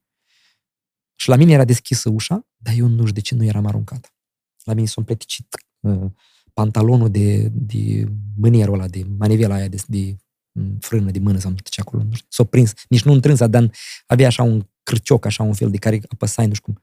Și un fel de Nu, fir de dar ață nu- în care să în țină fine, viața. Da, da. Și m-a văzut un om care prășea, era tata la unul din colegii mei de clasă. M-a văzut care prășea pe deal. Și a venit repede, m-a văzut cu mine că, că eu sunt și un copil acolo, m-a luat așa, eu eram fără cunoștință, plin de sânge. Bărbatul care ne-a lovit cu mașina, a întors crazul ăla de piatră, că nu veneau alte mașini, și s-a dus și m-a dus la spitalul numărul 4, unde m-a cusut până acum am semn aici. Iată. Și Astrologie. eu când întreb de ce eu atunci n-am murit, nimeni nu poate explica. Dar eu știu, eu de-am, eu de-am mi-am făcut harta pe ziua aceea și eu știu că acolo a fost bunica și eu știu de ce bunica, eu primul mi-am amintit. Înainte de a mă porni, bunica mea mi-a dat o rublă. Era 20 de copeici eh, drumul la autobuz și 20 de copeici era înghețată. Și eu de regulă îmi luam mama de 20, 20, 20 acolo, 20 înapoi și 20 de copeici. Și bunica mi-a dat o rublă întreagă. Ea avea pensii 14 ruble. Și mi-a dat Rubla mie asta o era o rublă. avere Da. întreagă. Și așa mi-a întins-o și că da, da, mai trebuie. Că e bunic trebuie. A, e să mai cumperi o ghețată ceva, nu știu ce. Și e ca eu când mergeam în, cu ma- în mașina asta, e că eu de-aia micuț, eu și acum nu sunt mare, dar atunci deci n- n-ajungeam cu picioarele la podea și eram practic strâns în chestia asta. Și mă uitam înainte, normal. Și exact înainte de această lovitură groaznică, eu mi-am uitat în cap așa o idee, dar am luat eu rubla aia de pe masă? Mi se pare că n-am pus-o în buzunar. Parcă a rămas așa pe mușamaua aia. Mhm. Și zic, "Ia să mă uit, am pus-o în buzunar. Și am, am început insistent să încerc să bag mâna în buzunarul de la pantaloni așa. Și nu o putem băga, pentru că eram e ca așa. așa. Strâns, și m-am, m-am aplecat, e ca așa, e ca așa. Scuze microfonul. E ca așa. S-a Și întâmplat de la lovitura plecătura și eu asta, m-am lovit cu cap, iată așa. Dacă eu mă uitam înainte, eu eram să mă lovesc ca așa cu fața. M- Cel mai probabil actorii nu mai făceam. Dacă cum adunau medicii nasul și gura. rubla și- lui bunica. Înțelegi? Că e, e, e greu așa să găsești legătura. Uite cum a fost așa. Și țin minte de am, când am adus mie din spital, că bunica de nu, nu a putut veni la mine acolo, că e greu, merge de picioare. Și eu când am intrat, așa s-a uitat la mine și a zis că da, se vede că Dumnezeu are alt plan cu tine. Nu degeaba tot ținut în viață. E ca așa înțelepciune țărănească. Pune el cu patru clase la români. Și atât. Astrologie. Da, O da. lecție când apoi hădeam. Da, și asta, da, și data aia m-a Astrologie. șocat și eu am, mi-am, așa, m-am înscris Și de în școala atunci- aia și am făcut astrologie mult timp. Și deciziile în viață, cumva, cele mai mari, chestii, evenimente mari, cumva, în care te pomenești la o răscruce, uh, apelezi Nu. la astrologie. Nu, eu am renunțat, am renunțat să fac hărți natale, cred că am de vreo- vreo patru ani după ce am venit de la Moscova. Mhm. pentru că poate am să fiu dur și rău cu asta, dar la mine s-a umplut sertarul de la masa de acasă, de aveam un sertar cât masa asta, e ca așa, de fițuiși, de la actori, actrițe, care cu... Fă și în harta, fă și în harta, e ca data asta. Și nu numai actriță, dar în general, cunoștințe, vecini, nu știu ce, nu știu ce, deja auzit. Și eu mă chinuiem, câte patru ore jumate am și acum, am făcut cu mâna mea, ca așa un teanc de hărți. Am aproape harta lui Viniamin Apostol, am harta, am la mulți actori mari, care de mai sunt în viață. Am lui Serioja Bezrucova, el tot mi-a spus, el e născut în octombrie, 73, 72. Am al lui, al lui Mașa Paroșna, mai mult, că am făcut și la Moscova multe hărți. Uh, Așa, în fine, și unde am vrut să ajung. Eu am observat o tendință, e ca și de așa și te ascultă și... "Ah, Dar câți copii să am? Dacă n-ați m-am marit? Ai, Deci întrebările astea. Înțelegi? Și pe mine asta o, s-a umplut, uh, s-a Pahar. umplut paharul și când eu am înțeles că lumea Adică eu pentru mine am dedus că astro, pentru astrologie trebuie talent nu numai din partea asta, dar și din partea aia. Și dacă omul nu e capabil să folosească informația asta spre binele lui, adevărat, spre modelare, spre schimbare, dar el vrea doar, doar un fel de, știi, m-a găsit la, la cărți o țigancă, eu nu, nu sunt acela care găsesc la cărți. Și eu am renunțat. Adică eu nu mai fac. Nu mai uit din când în când așa din curiozitate. Adică e, când s-a născut Casandra, eu am rămas tablou, dar deși mă așteptam, că ea e tot luna în Capricorn, în același grad ca și mine și ca și tata meu. Pentru că copiii cu părinți tot timpul au legătură. Înțelegi? Da. Pe mine mă mira, de exemplu, că casa 5 casa copiilor, la mine e în, vărsa, în uh, vărsător. Și ea s-a născut vărsător. Pur și simplu. Adică asta știi, așa e o clasică. Adică e pe nu chiar așa, nu se întâmplă așa totdeauna. Trebuie să cauți unde e stăpânul vărsătorului, te mai uzi pe mulți, mulți, mulți, mulți. Dar mie așa cum spune în limba română, tupo. E pur și Mi se pare simplu că dacă vărsător. crezi în... Culmea, vis-a-vis de casa 5 e leu și Dragomir e leu. Și astrologia, unde, unde este partea, eu, eu aș zice mai degrabă că astrologia este o îmbenare între, între știință și artă, decât între cr- credință sau ceva așa. Pentru că e un talent ăsta să fluxul ăsta, îmbinarea asta infinită de fluxuri energetice care, care influențează un moment sau altul al omului, al existenței unui om, să-i simți în, în ce domeniu își va spune cuvântul și încă să mai ghicești în ce formă asupra acestui om concret. Asta este o artă. De aceea e și așa și așa. Niciodată nu poți fi sigur. Astrologia se bazează pe câteva e, postulate sigure. Primul spune așa, cei sus, aia și jos. Asta este indubitabil. Cei sus, aia și jos. Asta nu poți să o spui. Sistemul solar aproape e construit ca molecula care are nucleu și, înțelegi? Da, da. Cei sus, adică ce se întâmplă. Al doilea postulat. Ce este în harta astrală se poate întâmpla și se poate să nu se întâmple. Ce nu e în harta astrală n-are cum să se întâmple. Ok, există posibilitatea să nu se întâmple, dar dacă Tot nu timpul e, există nu se posibilitatea. întâmplă. Adică asta înseamnă așa că nu neapărat ceea ce ai găsit în harta natală sau ce ai găsit acolo că se va întâmpla. Ea poate să nu se întâmple. Adică dacă ai să Dar șansă. cert este Dar dacă că tu nu ai asta, dacă ții asta, nu ți-ai dat, asta n-are de un să lua în viață. Ce chestie. Înțelege că sunt multe, sunt multe, multe, multe, multe și relațiile între planete, între așa, e, în astrologie, ce zic, științifică e foarte simplu, doar niciun om nu o să poată argumenta sau spune că soarele nu ne influențează. Cum adică nu ne influențează? Soarele ne influențează îngrozitor, nu numai când ne bronzăm și ne ardem pielea. Dar noi trăim în ritmul ăsta, zi, noapte, nu? Avem roadă sau nu avem roadă, dacă e cald, dacă ne influențează total. Soarele, dacă ar vrea, ne, discu- ne, ne, ne puși, nu suntem. Da, în cazul dat fizic ne influențează, dar Nu când numai vorbim fizic, despre pentru că- energetic, De ce? Pentru că el e aproape și e cea mai mare stea. Dar luna, eu vorbesc de, de influențe care se văd fizic, se simt. Luna tot ne influențează. Este flux, reflux, este o grămadă chestii, sunt o grămadă chestii care fizic le influențează luna. Exact așa, toate pietroaiele astea care se rotesc în jurul Pământului, în jurul Pământului, în jurul Soarelui și nu numai, și toate astea, ele au paradox este cu cât sunt mai îndepărtate, cu atât influența este mai profundă și mai greu sesizabilă. Și încă aceste energii se combină între ele. Înțelegi? Adică e, e mult aici de, de povestit. Eu nu apăr astrologie, eu nu mai, nu, mai, nu mai practic, să spunem așa. Ea mie îmi place și eu, eu știu că ea e extrem de interesantă și e bazată pe știință și nu are treaba aici, crezi, nu crezi. Poți să nu crezi sănătos, nicio problemă. dar când vine vorba de credință și la cine te rogi atunci când e greu? Eu consider că eu sunt un om cu credință, să spun așa. Uh, eu cred că eu aproape nimic nu știu. Eu sunt sigur aproape, eu cred că sunt putere mult peste mintea mea. Eu cred că există forțe mult peste mintea mea și eu știu sigur că eu n-am dreptul ca un mormoloc, ca un pietroi, să mă bat cu un chept că eu știu tot. Și este ne preci, că ăsta e un moș cu barbă sură sau că asta e icoana aia sau aia, asta e altă întrebare. Și aici nu trebuie să fim categorici, adică unii spun diferența între credință și religie, deși iarăși nu e exact spus.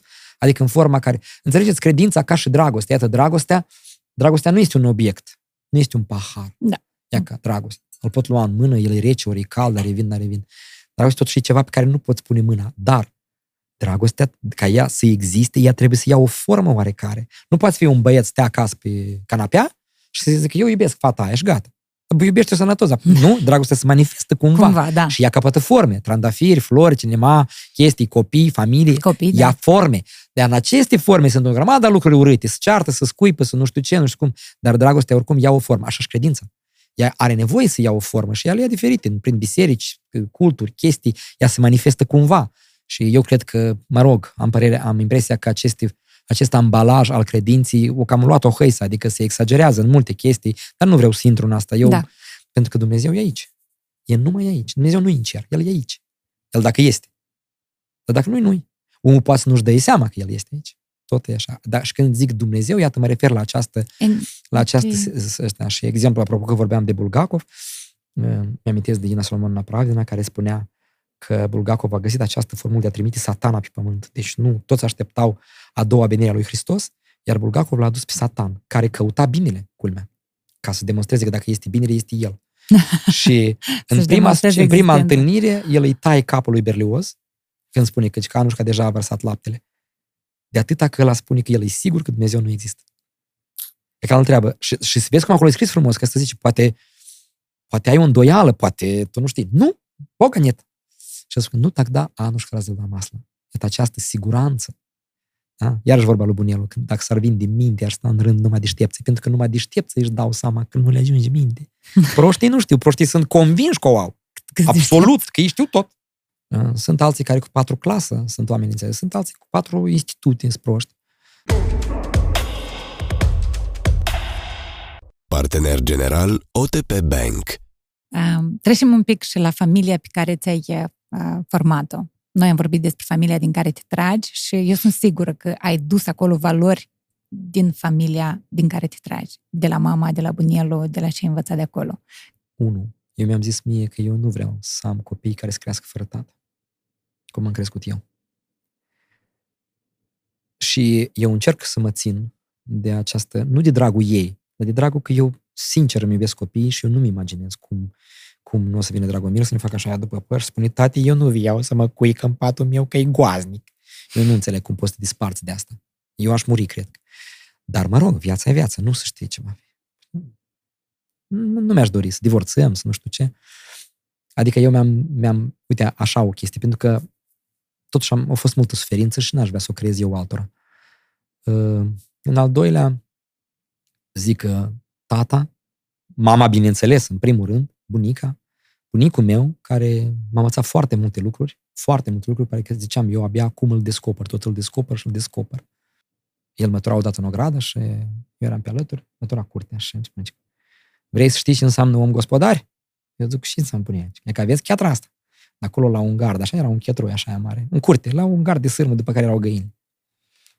Uite, cum mătură un, gosp- un gospodar? Un gospodar și îl face așa, e chiatra aceea, o dea la o parte, mătură pe sădânța și o pun la loc. Știi că aici e om gospodar. Dacă nu mătură așa pe în jurul ei, aici nu e om gospodar. E că prin așa exemple simple. Și eu nu știu o pildă mai bună. Nu Da. știu, spuneți-mi voi dacă puteți. De că asta înseamnă Faci om un lucru gospodar. calitativ. Înțelegi? Și așa, așa, așa și eu încerc. Adică eu copiilor mei încerc tot timpul să le dau, chiar dacă ei sunt mici. Eu știu foarte bine, am citit și eu câteva cărți la tema asta, știu foarte bine că nu trebuie neglijat copilul, nu trebuie luat că el e mic și nu știu cum. Doamne, ce... Alei în serios de fiecare dată. Aoleu, ce...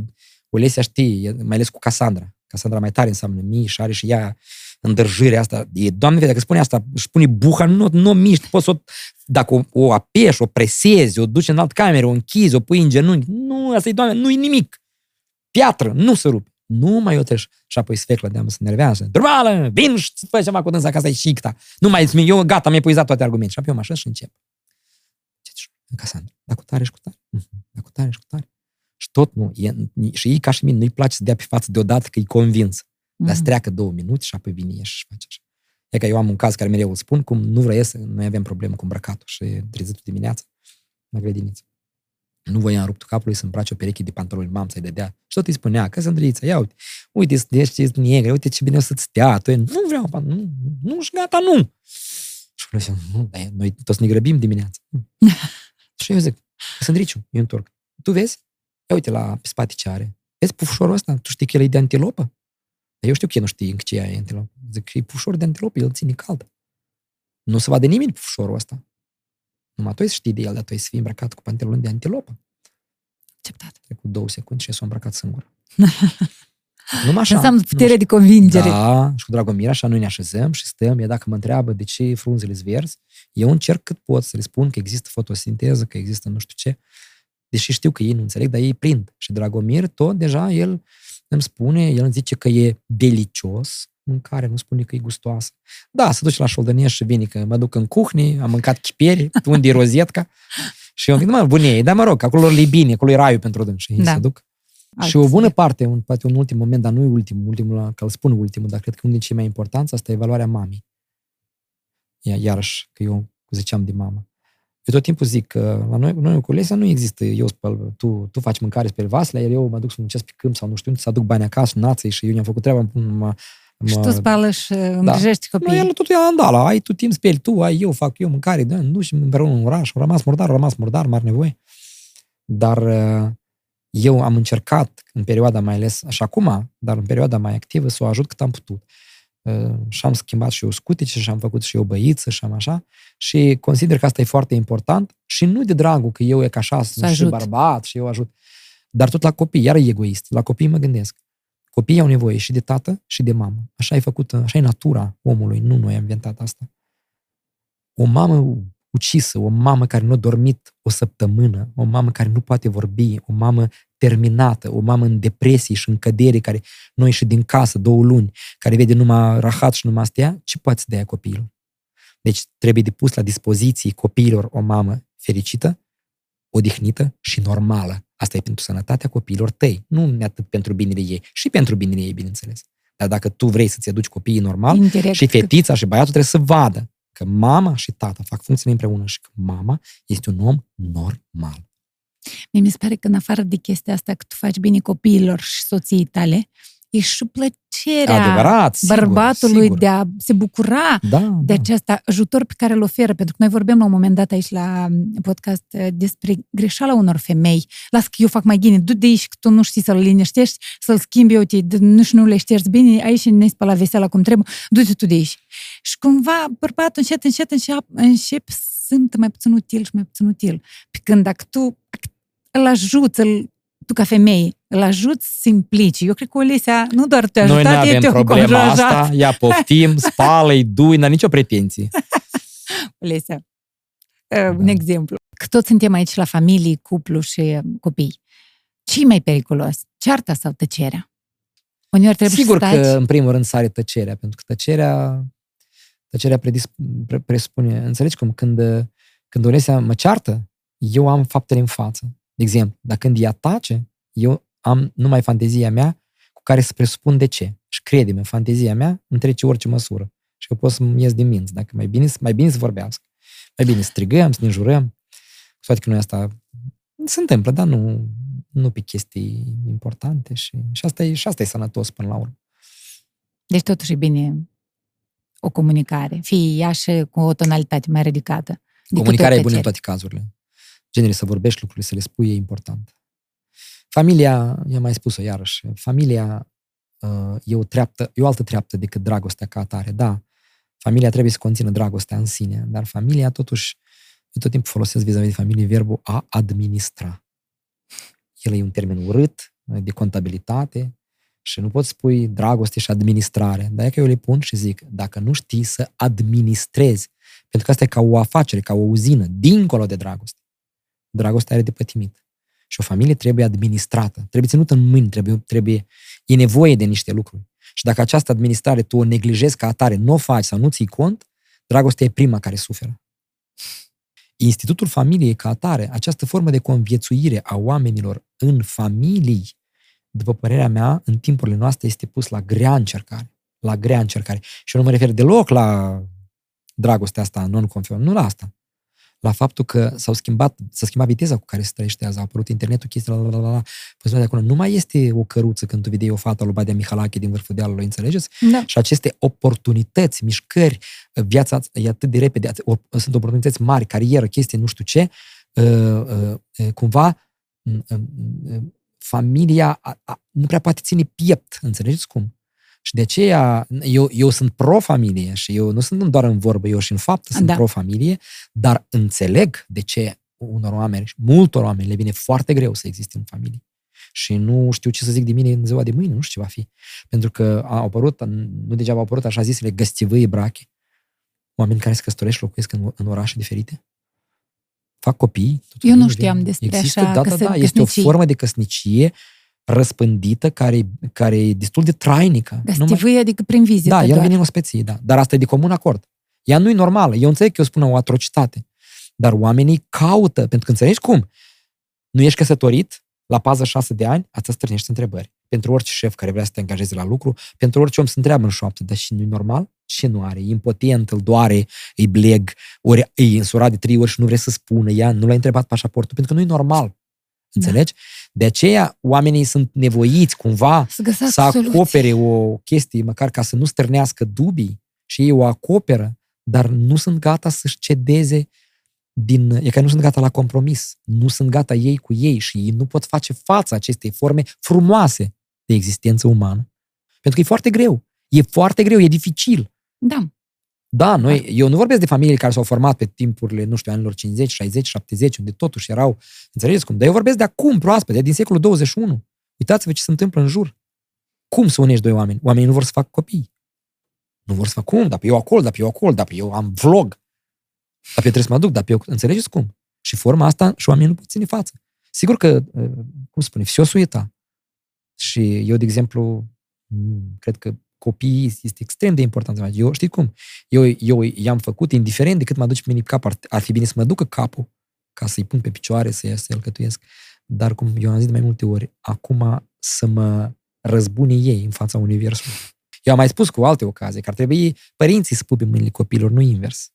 Pentru că pări, pentru copiii rămân să, cum să zic eu, să, să iubească ce n-au iubit părinților, să atingă ce n-au atins părinților, care în mare parte ei își spun așa că eu vouă v-am dat, voi am făcut eu pentru voi, n-am putut să mă duc pentru copii, pentru că suntem la familie, pentru tar, să, și părinții mai au în dragoste, e, să fi fost eu, să nu va pe eu, e, ce eu? Înțelegi? Și da. omul ajunge la, această, la aceste ratări ale vieții și are obișnuința să le pună pe capul copiilor.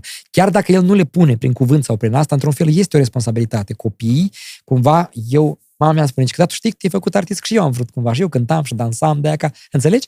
Cumva, iată, în, în mine un florit un vis al mamei. Înțelegi? Uite. Da, dar poate înflori și o traumă de-a mamei. Poate. Poate înflori poate. și un păcat al mamei. Poate înflori, înflori, dar aici este timpul la mijloc. Copiii au un favor indubitabil în fața părinților. Timpul. Asta părinții nu-l mai, nu l-au atacat Dacă părinții, vorbim la general și nu spunem despre tine, și timpul, dar și cultura. Copiii pot deveni mai e adevărat, buni dar tot părinții. în lumea asta se măsoară în timp. Nu mai în timp, nu în litri, nu în centimetri, nu în kilograme, doar în timp. Și noi târziu, asta e știut, conștientizăm valoarea timpului și știm ce înseamnă să, nu știu, să mănânci răzărit pe pat. Și pierzi timp, adică. Da, nu neapărat. Nu neapărat. Poate e o plăcere într-un moment dat.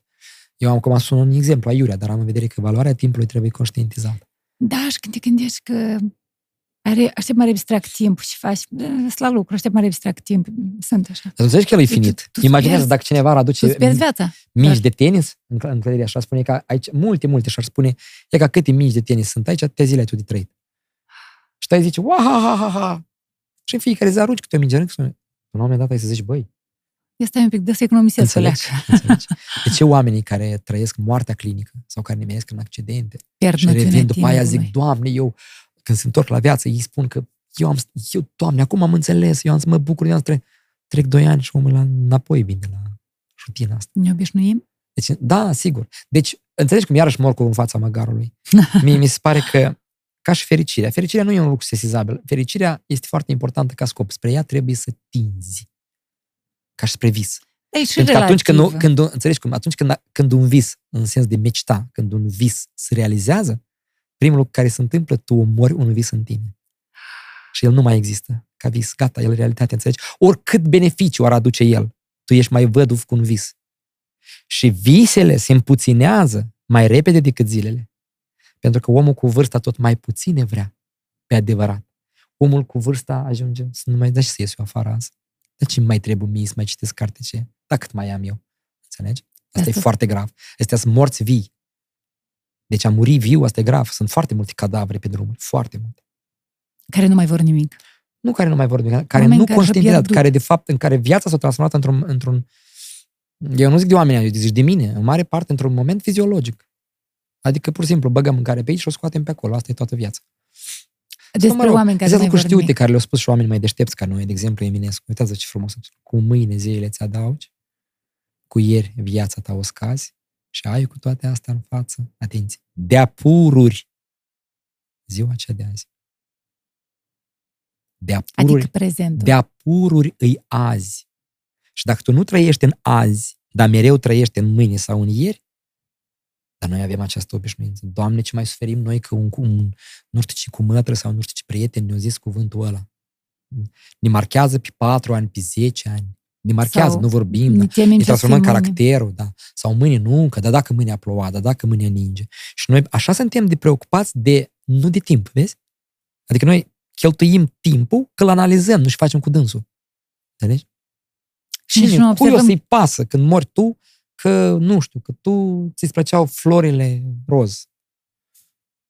S-o dus, înțelegi? Și asta e așa. Și asta e important și e bine că e așa. Eu mă gândesc cu groază ce ar fi ca viața să nu fie sfârșită, ca să trăim veșnic. Eu am citit chiar, chiar ieri, am citit despre un experiment care l-a făcut un, uh, un mare învățat, l-a făcut de 25 de ori, pe șoareci. A, fă, a creat o comunitate de șoareci, a pus Mhm. 250 de șoareci, nu știu cât a pus el, și le-a creat, le-a creat condiții ideale. Mâncare câtă vrei, căldură, ta, ta, ta, ca ei nu trebuia să depună niciun efort. Timp de șase luni au murit toți. Uh, Deci acolo, întâi, deci au trecut prin toate procesele prin care trecem noi. Asta așa e un experiment din așa tare mă, mă, Marca, da. da? Ei încep să, întâi vreau să zic că apar liderii ăștia care, aha, după care apare depresia, apar acești aciușdion, acolo în rusă, eu am- am văzut, după care apare homosexualismul și nu știu ce, după care apare singurătate, după care apatia că ei nu vor nimic și după care ei încep să mănânce unul pe altul și toți mor. Și au făcut omul de 25 de ori experimentul și rezultatul de fiecare dată a fost același. Deci înțelegi ce înseamnă dacă ar fi totul și noi n-am fi muritori. Adică dacă n-am Înțe- Adică nu e posibil să nu valorize timpul, pentru că îl, val- îl valorifici totuși, tu înțelegi că totul e finit. Da. Nu poți, din păcate, să te întorci să mai trăiești odată o clip care ai trăit-o ieri. Putem să recomandăm ceva uh, ce uh, pot uh, asculta, vedea și citi ascultătorii uh, și cei care ne se uită la noi. O sumedenie, eu știu. Tot timpul spun. Eu autori îmi plac. Mie îmi place Dostoevski, mie îmi place Kafka, mie îmi place Camus. Dar oricum, autorul meu preferat este Anton Pavlovich Cehov. Și recomand tuturor să citească povestirile lui Cehov. De-am eu cu poezia asta, cred că așa am să mor. Mi se pare că de-am toți oamenii din Moldova știu poezia asta mea, ce îmi place mie. Uh, în filme, ca să nu merg acum pe titluri mari, e ca de exemplu, eu am întâmplător am descoperit un film se numește Asfalt din 2015, un film francez, care mi-a plăcut enorm. Nu pot să zic eu capa, capodoperă, dar e foarte aproape de filmul meu de a fi. Îl recomand. Ok. În engleză el e în două cuvinte, nu știu cum, Mom, Mom Stories, nu știu cum, dar uh, Asfalt, asfalt. că- Asfalt francez. 2015, vi-l recomand. Da. Am tot recomandat cărți în episoadele mele de podcast, iar acum vreau să vă recomand o aplicație prin care să ascultați cărțile. Este vorba de aplicația Voxa, cu cel mai mare catalog de cărți audio și e-books în limba română, dar și engleză. Totul este foarte simplu. Voxa are mai multe categorii, de la business la dezvoltare personală, dar și biografii, mindfulness și meditație. Nu trebuie decât să descarci aplicația, să-ți faci un cont și vei avea acces gratuit timp de șapte zile. Apoi, alegi între un abonament lunar sau unul anual pentru a asculta orice audiobook, chiar și fără conexiune la internet. Pentru mai multe detalii, accesează voxa.ro.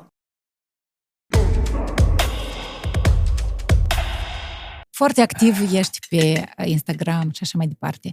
Tehnologiile au adus lucruri bune în viața noastră. Acum putem să citim, să ascultăm audiobook-uri și așa mai departe. Dar care, din punctul tău de vedere, ca om care a trăit fără telefon, tu erai student și nu aveai telefon mobil pe vremea da, aceea da, și cumva ai fost martor internet la toată... nu Nu, era. era internet, ai fost martor la toată evoluția asta în sens tehnologic vorbind. Uh, și am vorbit despre avantaje. Avem e-book-uri, avem uh, relaționări cu oameni din America, din alt capăt al lumii. Mhm. Știm foarte bine care sunt avantajele. Dar care sunt acele dezavantaje în sensul ăsta? Dezavantajul este că toate aceste lucruri ne distanțează.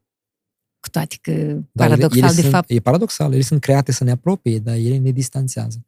Noi înlocuim întâlnirea cu un om viu printr-o discuție pe Skype, știi? Și o luăm ca atare, că noi am vorbit, dar noi aseară am vorbit cu dânsul. Dar eu nu sunt uh, împotriva progresului. Eu Evident, mă da. bucur foarte tare că aceste lucruri s-au întâmplat și eu, eu cred că favorurile lor sunt atât de mari că, mă rog, nici nu merită să punem asta la îndoială.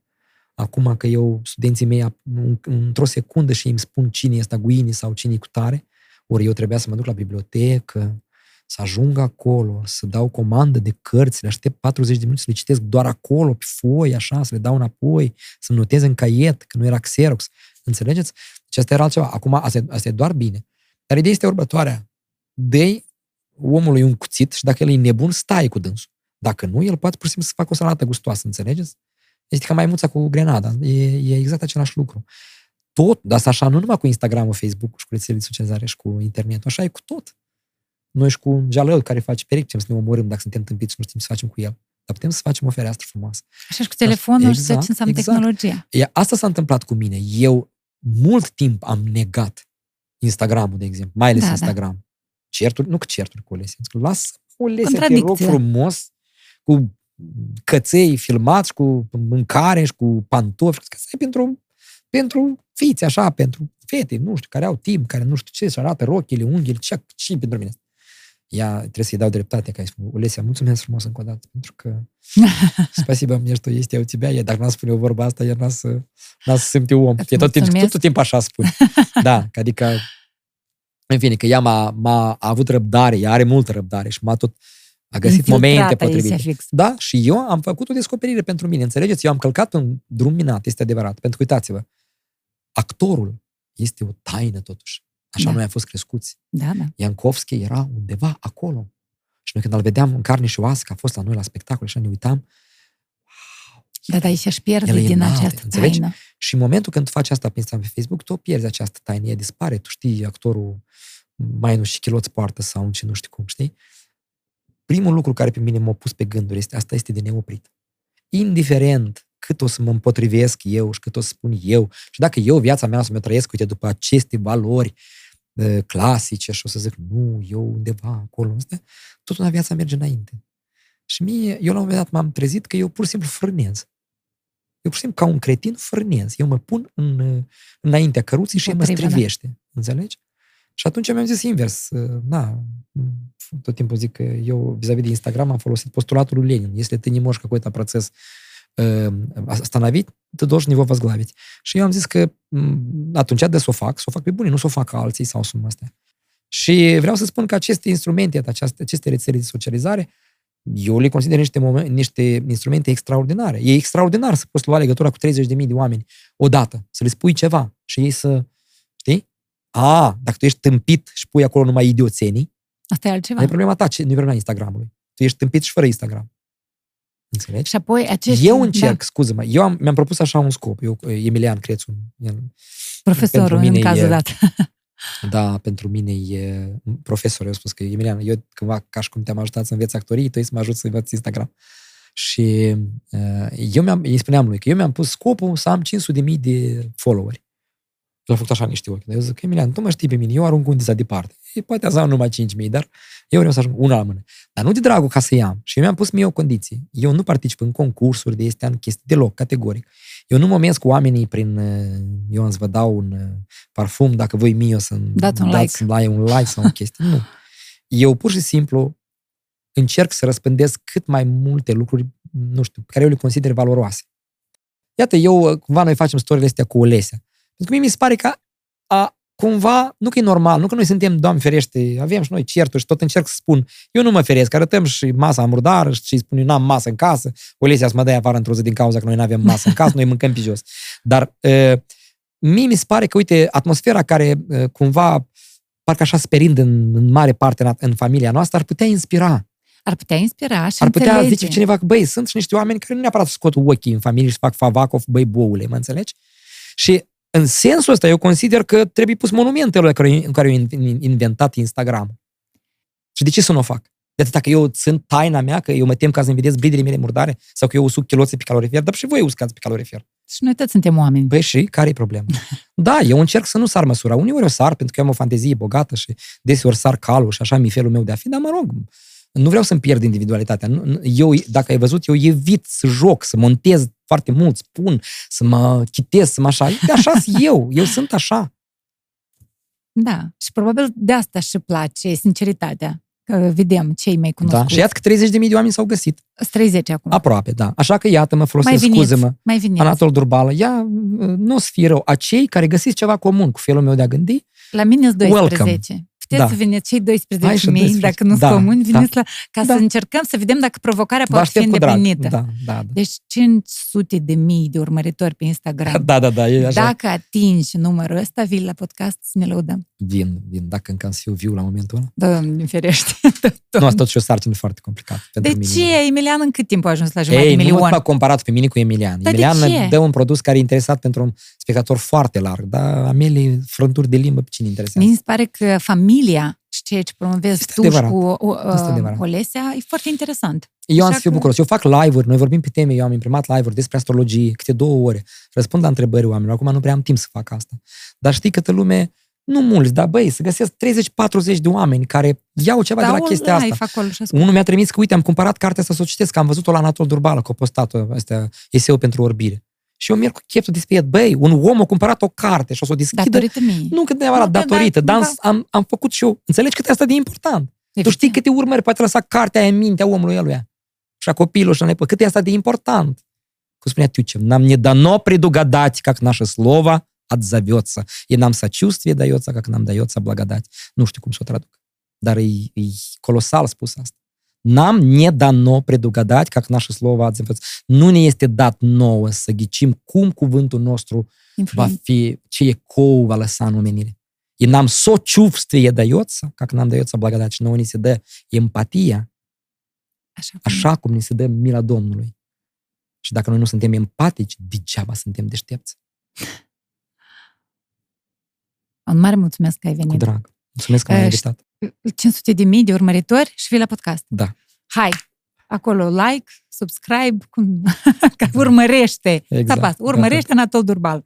Acolo sunt chestii interesante, cărți de recomandat uh, și Filme, da. atmosferă de Am familie. acolo în arhivă multe. Acum, acum nu prea fac, că nu reușesc, sincer. Am șase joburi și acelea cu ramificări. De asta n-ai răspuns la întrebarea cum te odihnești. Dar care odihnă?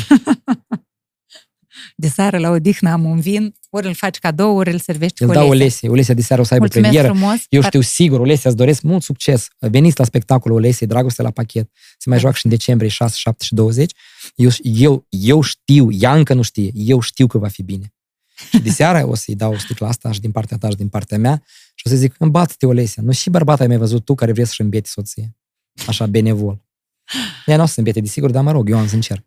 Încă o dată mulțumesc și mult succes. Și eu îți mulțumesc. Mă, mă onorează că m-ai invitat. Ai invitat Eu sunt 70, onorat. cât, 76 de oameni de treabă. 76-le, da. Da, eu înseamnă că eu sunt cam a 77-lea în listă. Nu, 76 acum mai zic că Azi urmează. 76. Că vezi, 76, 13, cifra care de mie îmi merge. Da? Mhm. Nu tot este ceva. 13 să zici Toată că viața. e Eu, Eu... am, ei, da, nu mai este. Eu locuiesc în apartament 13, am avut înainte tot apartament 13. Tot Mhm. timpul am fost 13 și îmi place cifra asta. 6 îmi place. Cu 13 cu, sau fără 13 să fii cu noroc și cu Mulțumesc. voie bună. Dar încă o chestie. Până la 100, dacă dintr-o 100 scot 76, face 24. Eu sunt născut pe 24 mai. Asta ca tot vorbeam din întâmplări. De eu am făcut prima, primul episod de podcast, l-am lansat pe 11, dar sunt născut pe 10. 11 minus 10, 1, 1 și înseamnă. Nu cred că tu ești unic așa. Mulțumesc. Cu drag. Cat. Partener general OTP Bank.